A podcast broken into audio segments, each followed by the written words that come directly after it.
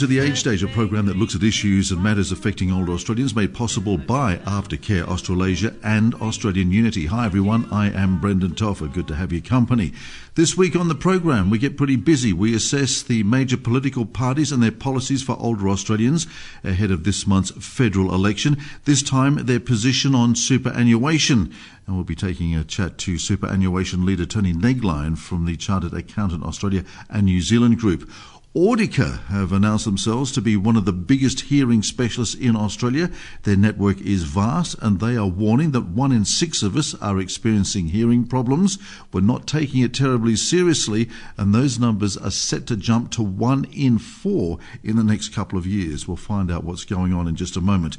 We also talked to Probus this week about who they are, what they do, and we also provide you with a special invitation to get involved with them. Plus, medical reporter Damien Flenley joins us in the Bendigo Bank studio to discuss the flu. It is active this year, it is early, and it is deadly. But first of all, we're going up to Sydney, where stage three of the Royal Commission into Aged Care has convened in the New South Wales capital. Our reporter is Paul Versteege of the Combined Pensioners and Superannuants Association. Paul, the revelations, once again, they have been absolutely harrowing. It is not a good look. Yes, the, the, the stories coming out of the Commission are quite horrific. They are not a surprise for people who followed who follow the industry closely, but yeah, they are horrific. The, we, we heard stories about, uh, or a story about a man who went into a nursing home and uh, quite perky, a uh, bit unmanageable in his behaviour because he was a wandering uh, sufferer of dementia. Um, but he was he was essentially doped to the eyeball and he was tied down to a chair, and that is that is how his family found him, and he uh, he did not last long in that nursing home. It is a story that is that is all too common when you uh, when you're sort of steeped in, in, in residential aged care as uh, as we are at CPSA. Paul, you're right because um, just to quote the um, the Fairfax newspaper, there actually it was a 72 year old with dementia, and he was restrained by a lap belt in a chair for at least 30 times over nearly two months, and on one occasion from 3 a.m. in the morning, according to revelations at the Royal Commission. Not a good look, is it? No, and we're not not saying that all nursing homes are like this but it is uh, it is it is a very common response in, in nursing homes to you know this is how wandering, which is very common in, in people with dementia, to, to, to manage that sort of behaviour. They can't keep track of people and uh, get a GP to prescribe a psychotropic drug to to calm them down. Other restraints are necessary to keep them from falling out of chairs or beds is, is achieved by physical restraints. So that's a, a very brutal way of managing people who who need aged care. Well, the revelations continue, of course, and as we say, we're into the third session of hearings up in Sydney now. How much longer for these particular sessions? Um, they will uh, go until next week. The expectation is that about 40, 40 witnesses in total will be heard. We've heard from, you know, the nursing home that we just described is a is a standalone nursing home, but this morning Anglicare, which is a a not-for-profit operator of nursing homes and, and quite big, was, was on the stand and uh, had their, their procedures around um, consent for, um, psychotropic uh, medication examined and uh, didn't uh, come out uh, squeaky clean, I have to say. We also look at, uh, at Bupa, which is a very big operator and has been in the news a lot with its nursing homes. And there's a few other big operators that uh, that will be scrutinised by the Commission over the course of this week and next week. And when are we going to start seeing or hearing from the Commission in terms of its observations and conclusions? Well, in October, we're going to produce the interim report. So this is the, the usual procedure. The, Royal Commission produces a, an interim report where it notes all its all its findings. It doesn't make recommendations yet, and then the public and uh, and anyone interested can make submissions as to what the Royal Commission should make of uh, of its findings in terms of recommendation, and, and they are due by April next year. Well, it's been a very turbulent uh, week for everyone concerned with the sector. I see that the minister himself and at least his staff members are embroiled in uh, allegations of bullying out of the federal capital this week as well. Difficult days for him, I'm sure, managing all that. But also, I see that the Combined Pensioners and Superannuants Association has also taken Labor to task. Uh, in that it's preempted, you claim, the Royal Commission decisions on no to mandatory staff ratios in nursing homes.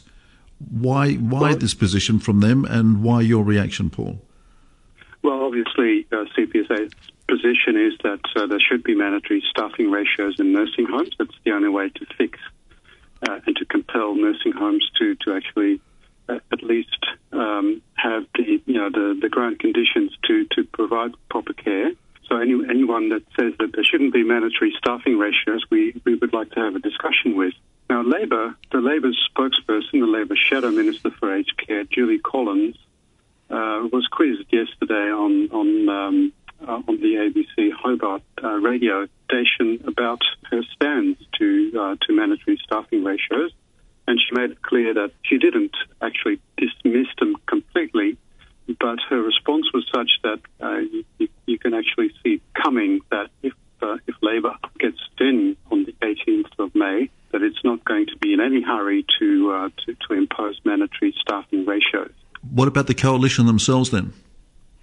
Well, the uh, the, the, uh, the, coalition has not really made statements on on, on this issue at all, uh, but I think their staff, um, sorry, their, their, track record over the past few years speaks volumes. They haven't moved at, at all to improve, impose mandatory staff ratios in nursing homes. Nevertheless, I would say that they'd probably defend themselves by saying, "Well, listen, we've uh, we've introduced and, and got the Royal Commission going."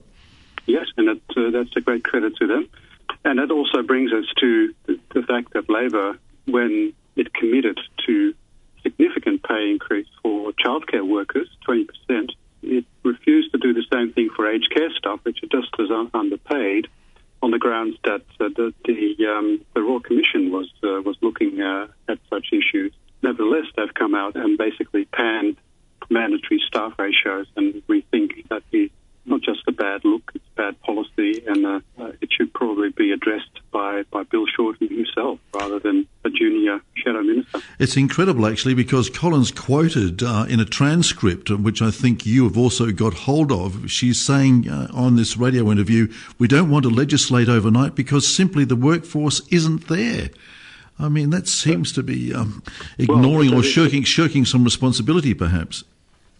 Well, yes. I mean, to start with, there is absolutely no evidence that there, that uh, that the workforce can't be expanded. Certainly, if it's uh, it's a little bit better paid, that, that evidence doesn't exist. So it's it's simply it's simply an excuse not to do anything. That's really a worrying thing. They should simply say, look, you know, there's no there's no discussion. The nursing home should be properly staffed and if it takes uh, mandatory staffing ratios to uh, to ensure that, and that's what we're going to do. And I guess the position of the Combined Pensioners and Superannuants Association is that they need to be uh, given a wage rise as well while they go about that business of uh, increasing staff numbers.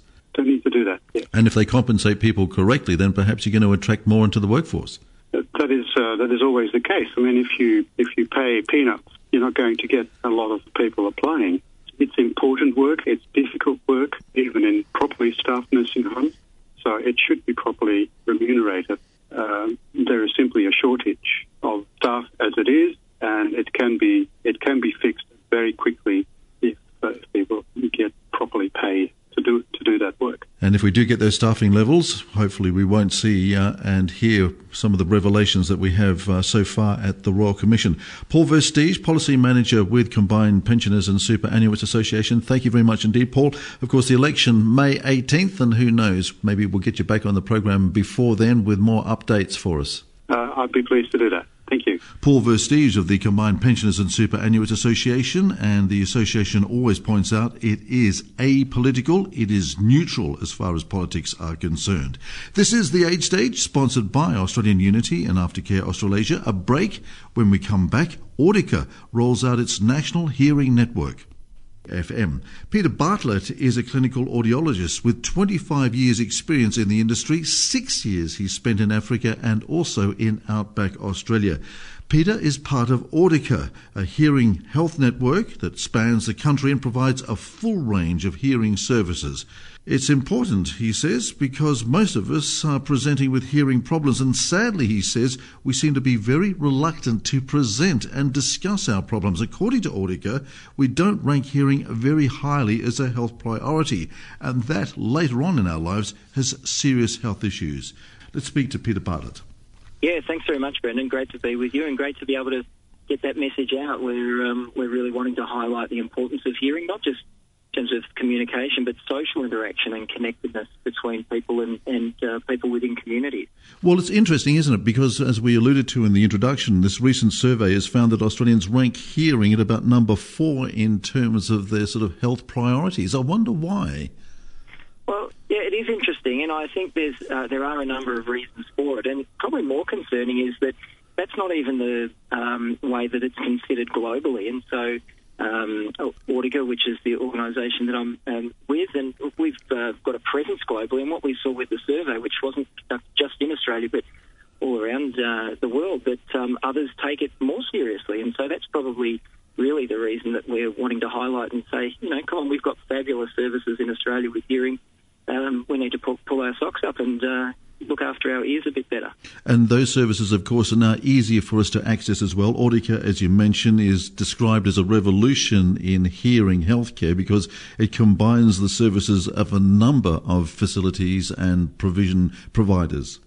Yeah, that's right. From the 1st of May, um, there were four um, providers of services across Australia that have uh, now come under the one banner of Audika. Uh, so that's over 400 clinics uh, throughout the country, and more importantly, 90 years of um, local Australian hearing health services um, experience. So we've been in um, helping people for a long time, and now just with our presence, you know, someone um, might be in a certain location, they're going on holiday, they're moving somewhere else, and they know that they've got that same uh, level of professional care that's available in other locations as well. So um, that is an exciting thing for us, um, and so it's a name that really people were going to um, it's going to be synonymous with uh, quality hearing healthcare, and um, particularly as we look to a more holistic approach to see uh, how people can be helped, not just by um, you know a, a, test and a device, but there's so much more now where devices are interconnected with all of our technology, phones and TVs and things like that. But also for those that have um, have more significant hearing loss and may even need cochlear implantation or um, other devices as well. So we're really looking more broadly uh, at how we can be helping people re-engage with um, hearing and communication. Well, I guess that is part two then of what you're doing. Audika obviously is the consolidation of services and service centres, as you say, nationally and internationally as well. And now I guess you've probably got to try and spread the message. And I guess that's why it's important that you speak to us here at the Age Stage as well, letting Australians know that this is a, a primary uh, requirement in terms of um, good health and outcomes. Well, absolutely. And as we know, then hearing loss does affect people uh, in the older ages, uh, the age brackets, and, and the, uh, the, later stages in life. And it really is um, significant in that uh, you've got more than 60% of people over the age of 60 who uh, will experience hearing loss. So sometimes, strangely, people feel like they're the only one, or you know, if um, they do something about it, they'll be the odd one out, and they're not. Um, and so, you know, it actually increases to to 74%. So three quarters of those aged over 70 um, are, have some sort of hearing loss. And so really, that's the norm. Um, and that's what we're wanting uh, for people to realise and to understand. Not only that, but those that actually do something about um, hearing loss and hearing issues. Uh, in this survey, 70% of people reported that uh, by by taking action, it actually improved quality of life. Um, so it's a really it's really a broader picture than just our ears. Yeah, I guess you've probably got to try and sell that message. But I wonder what it's saying about the Australian sort of population that what we're embarrassed, we're worried about the cost uh, of the intervention. We don't want to admit that we're old and that we do need this intervention. I want, what is it saying about us that we rank so poorly internationally in terms of how seriously we take our hearing and hearing loss?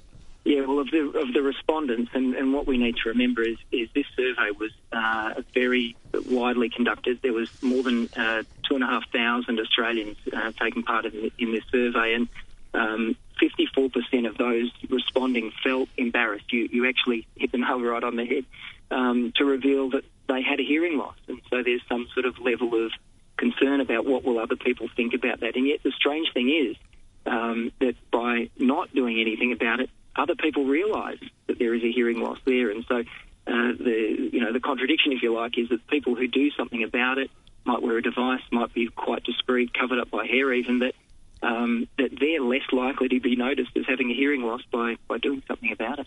It's interesting, isn't it? In fact, we have an absolutely a classic example here, um, Peter. We uh, we take a, a, news service via satellite, and it seems that there's been a little bit of co-channel interference on that satellite service here at RPPFM. Now, anybody over 60 has not heard a high frequency buzz on top of the news that the under 40s have been complaining about. And it's, it's really interesting that the under 40s have had to come in and say, guys, we're hearing this high pitched scream in the back end of your news. Can you hear it? And of course, all us older, over 60 year olds just look at one another and say, no, it's perfect to us. We can't hear that interference. It's extraordinary. Of course, hearing is bliss then. Um, but uh, or ignorance is bliss on yeah. that occasion. But um, the, the um, yeah, we, I suppose what we're wanting for people to realise is that the, the, old ideas around hearing and hearing loss um, are just that. They're old. The, the new um, with new devices that are Bluetooth connected um, that you know you can you can wear and uh, actually be more engaged, more involved. Um, that's actually what's going to keep people alive and well and, and and you know connected with community. And we actually know that um, as, I, as, I, mentioned before, it improves quality of life and it actually also improves mental health. Uh, and, and, the other thing is that the sooner you do something about it, the more easily the brain is able to adjust to, to a device. And uh, and even if you're not ready for a hearing device, just knowing where your hearing is at and getting some information, as you say, maybe it's just the high frequencies, maybe it's the low frequencies, maybe it's more one ear than the other. Um, and we don't know until we, we get that checked out. So, you know, our goal really is to make it as easy as possible for people to do something about it. It's very interesting. Again, I, I, I, can uh, recall a couple of um, a couple of incidences where, of course, hearing loss is affecting in, in childhood development as well. The ability for them to, to develop and evolve speech patterns as well can be significantly interfered with if those kids are having some problems with their hearing at a very young age. Yeah, absolutely, and it's really funny actually that sometimes when um, uh, clients who come to be uh, fitted with hearing devices, and uh, they'll come. We, we, really encourage a, a partner or a, a, spouse or a family member to come in as well, and and the family member often reports, oh, their voice is a lot more quiet now, but they're actually hearing themselves better as well. So there is that same idea about getting um, feedback uh, of what your own voice is doing and how you're communicating with others that people are just not aware of as well. Well, it's quite significant. One in six Australians, as you say, suffering from some degree of hearing loss, and by 2050, mm-hmm. you guys are estimating one in four. That's big numbers. It is, and it goes along with our ageing population. Uh, obviously, you know, we're, li- we're living longer, and um, we just think, as, as saying about quality of, quality of life, that that means we need to be um, living longer better. And um, this is really a, a, key area where people um, just don't realise um, once they're hearing, and it, it, usually goes gradually. It's not something that overnight, oh, gee, you know, I've noticed this or that. It's um, and one of the things is that you don't hear the things that you don't hear. So um, it's a little bit different to eyesight where you, oh, gee, I can't, it's a bit blurred, I can't quite see that. But um, those things that we can actually be ignorant of, and that it's other people who are noticing that we might have a hearing loss before we do. Um, and then we think it's normal. Um, I, I, tell you every single day that I see clients and, and fit devices that um, they're shocked that when they put something on, oh, gee, I can hear you much better. And um, that's really what we're hoping for people to, to take the step, even if it you know might be associated with concern over, as we said before, embarrassment or stigma, or as you mentioned as well, even cost. And that's something that should be part of that discussion. Well, Audika, as you say, have basically consolidated your services and your service centres, and down here on the Mornington Peninsula and around us as well in our target area, you have a number of Audika outlets as well, Peter. That's right, and probably the best way for people to find that out is um, by going to audika.com on the, the website, putting in find your nearest clinic, popping in your postcode, and getting that there. But uh, down down to, to Rosebud, through Mornington, around to Newhaven, and then up through the southeastern uh, suburbs. There's um, plenty of locations there, and uh, we also have a, a 1 800 number that uh, can be called that, um, yeah, will help people uh, get in touch and to have a, a, free hearing check. And that's really what we're offering, that uh, people can, at no obligation, just pop in, find out where their hearing's at. They can do a self-screening test on a, a touch screen and, uh, and then they can have those results looked at by one of our highly trained clinicians and go from there. So take it seriously, don't be intimidated, and uh, take up Audika on its offer of these uh, free hearing tests. Yeah, and if I, Brendan, if I can just give you that 1 800 number, um, it's uh, 1 800 340 631, and uh, someone um, would be very happy to look after uh, a caller who's bold enough to take action. Well, Peter Bartlett, thank you very much indeed, and uh, we appreciate your time today, Peter, and uh, stopping stopping by and, and, talking to us at the age stage. One other thing, Peter, a couple of the oldies here don't like going out to a couple of the uh, local restaurants, which have got all the tiling all over the place. They reckon ambient noise is interfering with their hearing these days. Is that a symptom of hearing loss, or is that just basically uh, something that they're not used to in terms of uh, their living experience? No, it's a couple of things happening there. One is that with reverberant rooms that are very hard surfaced, then you're going to get um, more um, more echo, if you like, or reverberation and more background noise. It's going to, you know, sort of uh, run around the room. So one of the things is um, to be looking for a place that has more soft furnishings and furnishings and, and things that can absorb a bit more noise. That's going to be better for someone with a hearing loss. Um, and also to mention that in background noise situations, that's probably the most difficult uh, for someone with a hearing loss because it's taking out some of the, uh, it, it's sort of overwhelming some of the, the speech sounds that they're wanting to hear, and yet a lot of the devices now and, and other accessories are able to deal a lot better with background noise. And so, um, you know, someone that's been using older technology or hasn't taken action to um, to look at what's available now probably needs to get checked out and, and see what is uh, available for them. And Peter, I'll be taking that recommendation on to our tech team as well, and letting them letting them know that uh, when it comes to the new services, they should go down to Audika, get their ears tested, and just see whether they cannot hear that high frequency in future. Hey. Yeah, when they've all gone out to those uh, rock bands and other things there, they've got to uh, look after. Yeah, the excesses of their youth probably coming back to haunt them in their later days, uh, Peter. Huh? As it does all. Thank you very much indeed, Peter. Appreciate it very much indeed. Thanks for taking time to talk to us here at the Age Stage. Thanks, Brandon. Peter Bartlett, thank you very much indeed. And Audika is the name of the company he works for. They're rolling out their new national network. And as you heard from Peter, they are available everywhere. This is the Age Stage, made possible by the support of Aftercare Australasia and Australian Unity. Back in a moment with more of the Age Stage when we talk superannuation and rank the two major political parties in their pre election policies. Stick around. On the internet double PFM across the Mornington Peninsula, and it's great to have your company. It's Thursday morning down here in beautiful morning. We're going to cross over now to Canberra because uh, Tony Negline is up there. He is the CAANZ superannuation leader. And uh, Tony this week was part of a group of chartered accountants representing those both in Australia and New Zealand, which basically endorsed the bipartisan election promise of no new superannuation tax. Tony, welcome to the Age Stage.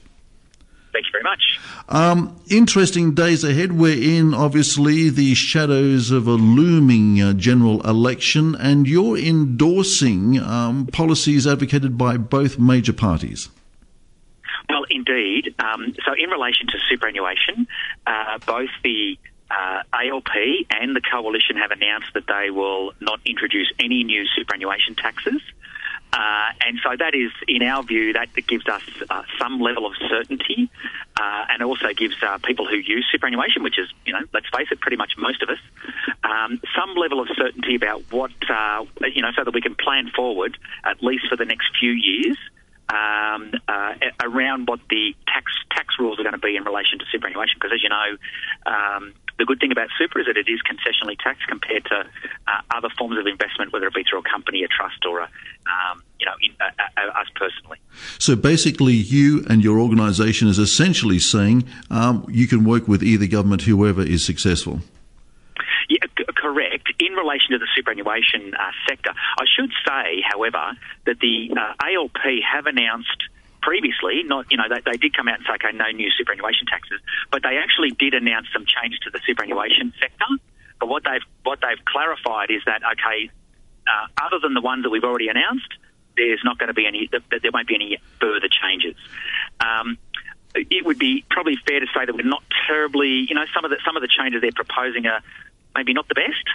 Um, and uh, and you know maybe maybe once if they are successful, uh, on the 18th of May, then then maybe they might uh, hopefully water some of those down when they try and legislate them. Well, let me paraphrase uh, Robert Gottliebsen, who was writing the other day in one of our esteemed uh, newspapers, and uh, to quote him, a lot of pensioners and self-funded retirees plan to vote for the ALP because they hated seeing three prime ministers in one term of parliament. But then, says Mr. Gottliebsen, came the horror of the ALP's retirement and pension attacks, and I think he's alluding there to the franking system. Uh, is is that your yes, conclusion? That, that, would that would be that would be a fair enough uh, assumption that he, he is referring to the to the to that tax. Um, but then there are also potentially other tax rises that they are referring to. So they want to. Um, uh, limit the ability of individuals to claim a tax deduction for their personal contributions. And they also want to uh, reduce the amount of money you can actually put into superannuation uh, on an after-tax basis. Now, you could argue that they themselves are also, uh, uh, you know, tax increases. Um, so but the main one, the main, main one that, uh, that, that Robert would be talking about is the is the franking credit uh, issue. And indeed, here at the program, we've had some pushback against this whole notion of the ALP as well. There seem to be a lot of people, self-funded retirees, that uh, are not terribly happy with this ALP initiative. Um, no, indeed, um, and of course. Uh, you, know, which is entirely understandable because uh, the way it works at the moment, a company pays tax. Uh, the government currently consider that to be effectively a withholding tax. Uh, and then you pay tax on that on that income, that dividend income at your margin, you know, whatever your marginal rate is, uh, or the, the, the, entity rate if it's a super fund, uh, and then there's a balance out because that money has been withheld. It's then returned to you as a, as a cash refund if you're eligible for that refund. Now, people losing that refund are going to be uh, penalised, for want of a better term, because they'll be paying more tax on those dividends. So, uh, you know, lower income earners will, will potentially pay more tax on their dividend income. Um, so that's why there would be some pushback on. There's no doubt in my mind that would be the, the reason why. So effectively, some of your uh, some of your listeners uh, will be having reduced reduced after after tax income. Indeed, and we've had some correspondence from a couple of those people as well, and they're saying that's pretty unfair given the fact that most of us are living a little bit longer these days, and that trying to preserve and look after ourselves in later age, if we're supposed to be doing that in our own right, means it's going to be increasingly difficult if this government yes, initiative. And, and- and, and I, I, I, agree with you 100%, Dan. Sorry, I didn't mean to butt in, butt in, but but there's, there's also the added issue there that um, you know this current the current refund policy has actually been in place since 2001. So you know we're getting on to you know not maybe not you know 18 years anyway or thereabouts. People have had time to get used to that system, and they've got and they've planned around that system, and now to to have that unilaterally pull from put the rug from pull under you is that that's why people be naturally upset about that. Let me test out a couple of other ideas on you as well while I've got you, if I may, Tony. Um, one of them is that uh, many retirees want to downsize or move into a retirement home. Falling house prices impact. Should they be nervous about implications in terms of what they can preserve, rollover, and or superannuation implications there? Um, so, so uh, what you're talking about is that okay, I want to downsize. I then want to use some of the proceeds to get into super. Is, is that what correct, you're referring to? Correct. But I believe yeah. that the pr- primary residence, you are allowed to move some of that money across into to supplement your superannuation. Is that not right? Yes, you can. Yeah, you can. It's called the downsizer contribution. Now, uh, the Labor Party have not told us, you know, based on their based on their announcement recently. So the good thing is that they're saying they won't get rid of that policy. Um, so we're assuming that that will remain in place.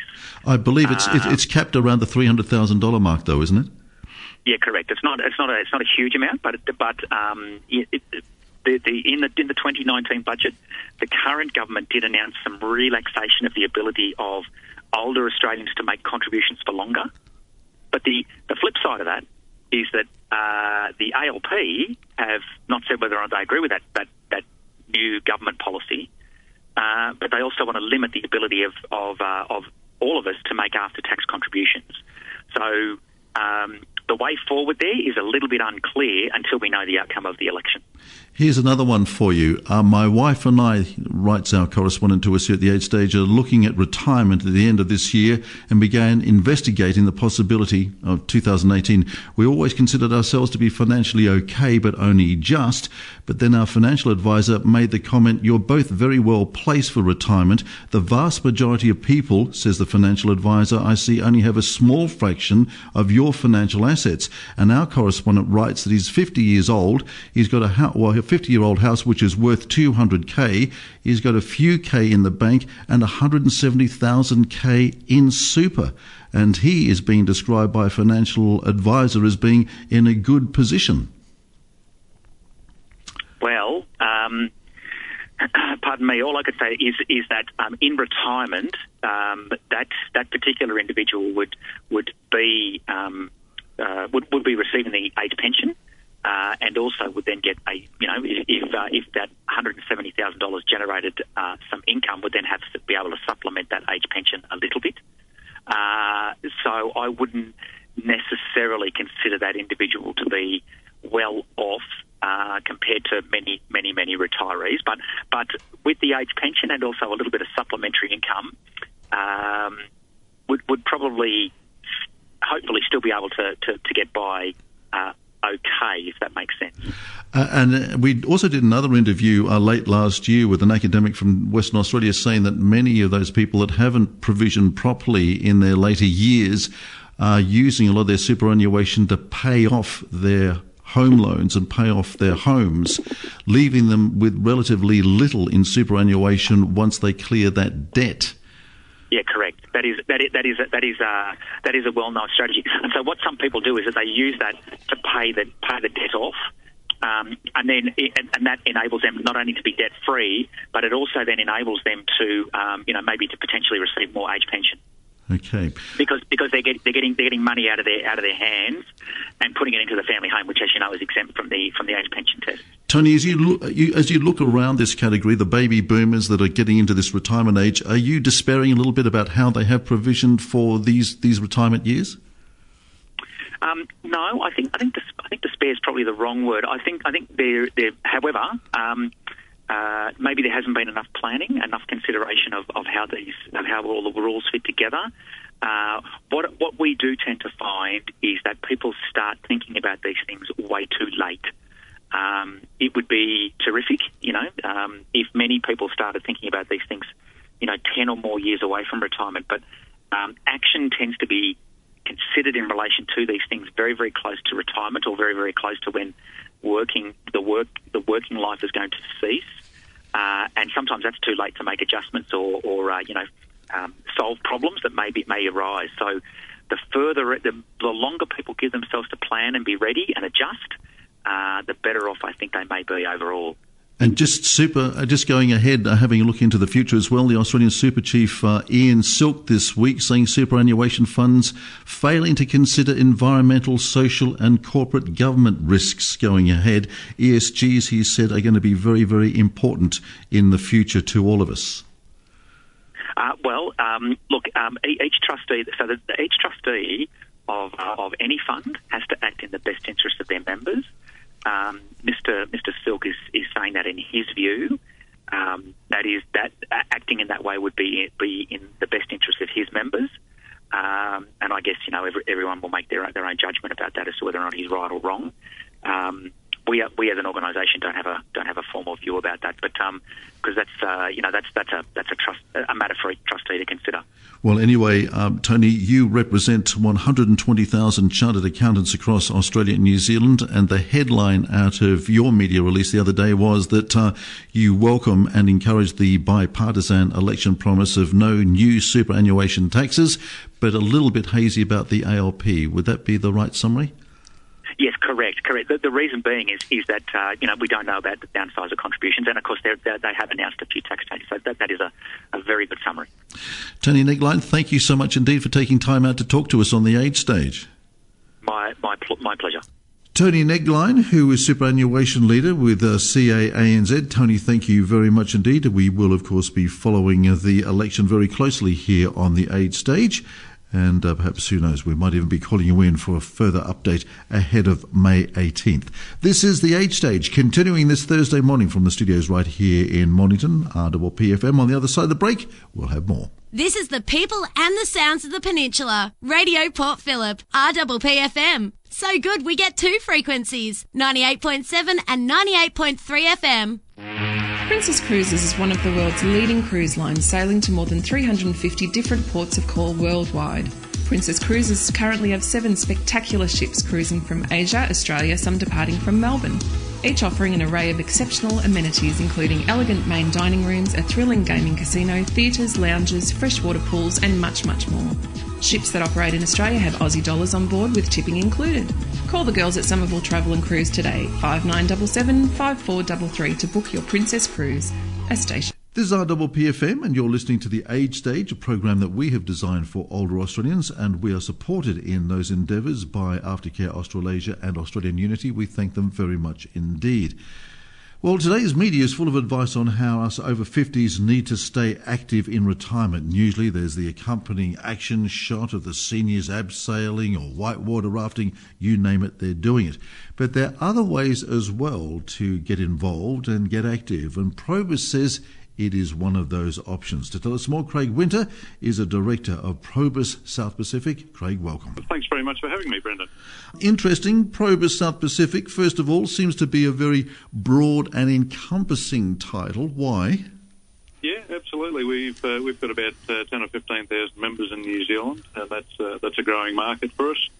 Um, they they've been around as long as the Australian clubs have, and uh, we look after about 125,000 members around Australia and New Zealand combined. Fantastic. So you yourself have a little bit of form, uh, Rotary form I'm talking about in this instance, um, and from Rotary grew the whole Probus notion. Is that correct? It, it did. It did. I'm uh, I'm a past governor of Rotary, so I have some connection to it. And um, many many years ago, Probus was formed as uh, I guess the retirement association of, of Rotarians. So no fundraising, uh, no heavy community work, no commitments in that regard. It was for people who just wanted to get get together, have a bit of fun, uh, and find some new friends. Well, you're certainly obviously hitting the mark because I think if your figures are right, over 130,000 uh, combined, both Australia and, as you say, in New Zealand as well. That's correct. That's correct, and always growing. You know, we're at the stage now where we're opening. Uh, some months we're opening five or six new clubs somewhere in Australia or New Zealand. So, why the interest? It's uh, a lot to do with the, the, as you say, the current, you know, promotion to be more active uh, in our older years. Um, but Probus is, is more than that. It's, it's about being active, and it's a, but it's about being enthusiastic about life, I guess. Uh, and it's about rediscovering, you know, past activities and, and friends, uh, finding like-minded people that you can do those activities with.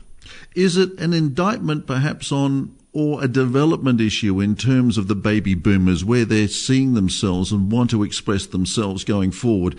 Um, maybe the family's not doing it for them. They need to find interest groups, which you at Probus seem to be able to provide for them. That's exactly right. Look, you know, generations change, their attitudes change uh, to the age, to the to the young, to, to different activities and things. So once upon a time, where families would basically take care of this this sort of need uh, in the aged population. They don't do it so much now, and families are, are, more widespread around the world, where traditionally, you know, they were always in the same state at, the very least. So, so Probus takes the place of, um, you know, the family in many regards, especially to aged uh, citizens who are maybe on their own you know, they can go along to a Probus group and, and, find a group of people who are in exactly the same situation as they are. So you cater for these interests and these various groups, interest groups as well within each of the clubs. I'm wondering whether also it's an it's an indication that baby boomers are a little bit selective about what they do and what they do with their time. We we were a rather indulged generation. We like what we like and we don't like what we don't like. Is it us being a little bit uh, terse and a little bit independent? It, it is, and look, you know, we can be like that. Uh, one of the, the great things about Probus is that every club is different, and every club has a, a different set of uh, interest groups. And interest groups are things that, that the members come up with themselves. So if you're in northern Queensland, your interest groups in your club are going to be entirely different uh, to a CBD Sydney club, for example. And members, when they join, can be selective. They can have a look at a club, they can have a look at the interest groups and the type of people who go to it, and if that doesn't suit them, there'll be another club, you know, a couple of kilometres down the road that may suit them better. So being selective is not such a bad thing sometimes. So, as you say, a media campaign in the last couple of months um, advocating the, the power and the strength of Probus. But more particularly, more specifically, in recent weeks, you've been uh, really pumping it out there as far as senior leadership skills are concerned as well, and advocating that within Probus you have a lot of talent that could be used in the wider community. Look, that's that's definitely the case, and it's not so much a, it's not just a Probus thing. It's every association and club in the country. Um, uh, they're, they're after active members who have leadership skills. And probably one of the things uh, our advocacy needs to improve a bit in regards to our members, because any association around the country, if they do a skills audit of their members who are sitting there, they'll, they'll find CEOs, they'll find managers uh, who've retired, people who've got great coordination skills, great media skills, all of these things that maybe they're sitting there, you know, quite quietly keeping to themselves. And um, the clubs and associations need to make use of those skills you know, to, to grow membership and uh, make them a strong, vibrant club. Well, I must say here at RPPFM, of course, we are a community radio station. We fancy ourselves as being a little bit more than that, though, Craig. But we have the most extraordinary membership and the skills and the talent of the people in the retired area that are coming up, walking in here on a weekly basis, just extraordinary. And what they're contributing as well is just amazing. That, that's exactly right. And, you know, a lot of them are hidden gems. A lot of them don't talk about what they did in their professional lives. And, you know, I understand that, that when we retire, you know, some people want to retire 100% and not be involved anymore, and that, that's fine. But even those ones, uh, those retirees still have some great advice to give, even if they're not actively leading. Um, they can certainly be sharing that knowledge with us and, uh, you know, helping improve our skills overall yes, we're certainly benefiting from that as well. Interesting, we have a couple of comments come into us here at the Age Stage from time to time, and one of our correspondents is saying that, um, uh, on the other hand, by employing many, including professionals in their mid 50s and above, Bunnings realises the worth of the experience of the older Australian in the workforce. Absolutely, that, that's a well-known story. That one, and it's, it's something I've had a look at myself. Um, they are one of the very few large uh, companies that have taken this on, and they're reaping some real rewards out of it. A lot of people retire um, thinking they're going to enjoy a you know a couple of years of uh, feet up reading books and all the rest of it, but you often find the professionals after about six or eight weeks are getting pretty bored with it, and you know they're always looking for these things. It's not uncommon for a uh, uh, for an ex-professional or a professional retiree to return to the workforce, you know, within a couple of years just because they like the activity, they like to keep the brain moving, uh, and they like to be uh, talking to people. Well, I wonder, Craig, if we could speculate a little bit more broader than that. And uh, have you come across in Probus the fact that there seems to be, despite the legislation, some um, discrimination against older Australians in the workforce? There, there is, and you know, there's a lot of our members that'll, that'll tell you for themselves uh, where they've gone. You know, they've made themselves available out in the community for various things um, including you know paid employment, where they just aren't looked at. And I, I guess a lot of it is empire building from some of the younger generations. You can understand a, a young 30-ish manager not wanting to put on somebody who's got far more experience than he has sometimes, and that's that's often the case. Um, but more often than not, it's just that he doesn't understand and he doesn't see the experience that they've got uh, and the benefits they bring to that company. Yes, it's a real shame. I think there was a great movie just released recently with Robert De Niro. When I can't remember or recall the name of the movie, but he plays this uh, chap who comes into this uh, younger yuppie workforce in New York and basically turns the place on its head with his skills. Uh, yes. It brings me to another correspondent as well who has written into us um, here at RWPFM at the age stage and said, sick of being told that we are overqualified or too senior for jobs. The level of age discrimination in Australia is ridiculous. We waste the skills we already have in the marketplace because of our predilection for stereotyping and denigrating older Australians. When will any government take seriously the problems of ageism and enforce anti discrimination laws? That legislation does exist already, though, Craig, doesn't it? Theoretically. It, it does. It does. Um, you know, and the, the, the common catch cry of, uh, uh, you know, too much experience or, uh, uh you know, is, is a way of getting around it, I guess, for some businesses. It is something we see very, very often, and it's a real shame. Uh, we try to encourage people to go out and, and uh, you know, develop more skills to, to provide mentor mentoring for uh, you know, younger companies and things, and when they won't put them on, they're just missing a great opportunity. It is indeed. Well, we then are the beneficiaries, and I guess that is probably the whole thrust of your press releases in recent weeks that basically we should be going and looking at as seniors' leadership skills, and that you at Probus can probably recommend and get involved in some way, or your members should be encouraged to get out and talk to people like us in the community where we are absolutely um, celebrating and looking forward to their contribution. Definitely, definitely. And um, you know, a, lot of us uh, appreciate the, the, skills that other people have, and it doesn't matter what age range they are. I mean, you know, I'm still learning things from 20 year olds. Um, I've certainly learned some lessons from my son who started his own business recently. We all need to be a bit more open to the experience and the skills that other people have uh, of every age, of every gender, of every ethnicity. Um, and you'd be, you know, really, really surprised at what you can learn and what you can take away and how it can help develop your own personal skills. Well, surely it's all about the teamwork in the long run, and I guess you could sort of uh, apply that rule nationally as well. We, if we can recruit this talent and these strengths and qualifications, we are certainly going to be a stronger country for it. Surely. The, the talent pool is definitely out there, and uh, it's just incredibly underutilised, uh, underdeveloped, and it's, it's there for the picking. You know, if we go out and ask them to uh, share, they will because they love to do that sort of thing the upshot of all this is, Craig, that uh, if anybody is interested, you at Probus have some very talented people, and likewise in Probus, you're encouraging those that have skills to get out and about and uh, present themselves. For sure, and you know, if anyone wants any more information on Probus, they can they can look at our website, uh, probussouthpacific.org. They can find out where clubs are. Even if they don't want to get involved 100%, there is always going to be a club or a group of members near them that, that you know will willingly listen to their advice, uh, have a chat to them, and uh, it might expand the group's uh, you know uh, general interest groups as well. Well, Craig Winter, to you and the rest of the crew at uh, Probus South Pacific, thanks for taking time out to talk to us here at the Age Stage today. We appreciate it. Keep up the good work, and uh, long may the the strengths and qualities of older Australians be recognised. Here, here. Thank you very much, Brendan, for having me. I, I really appreciate it. Craig is a director of Probus South Pacific, and as you heard, uh, do get involved. Probus available everywhere and have a handy address near you. RWPFM, great to have your company. Thursday morning, the Age Stage, Australian Unity and Aftercare Australasia are our proud sponsors. We thank them very much indeed.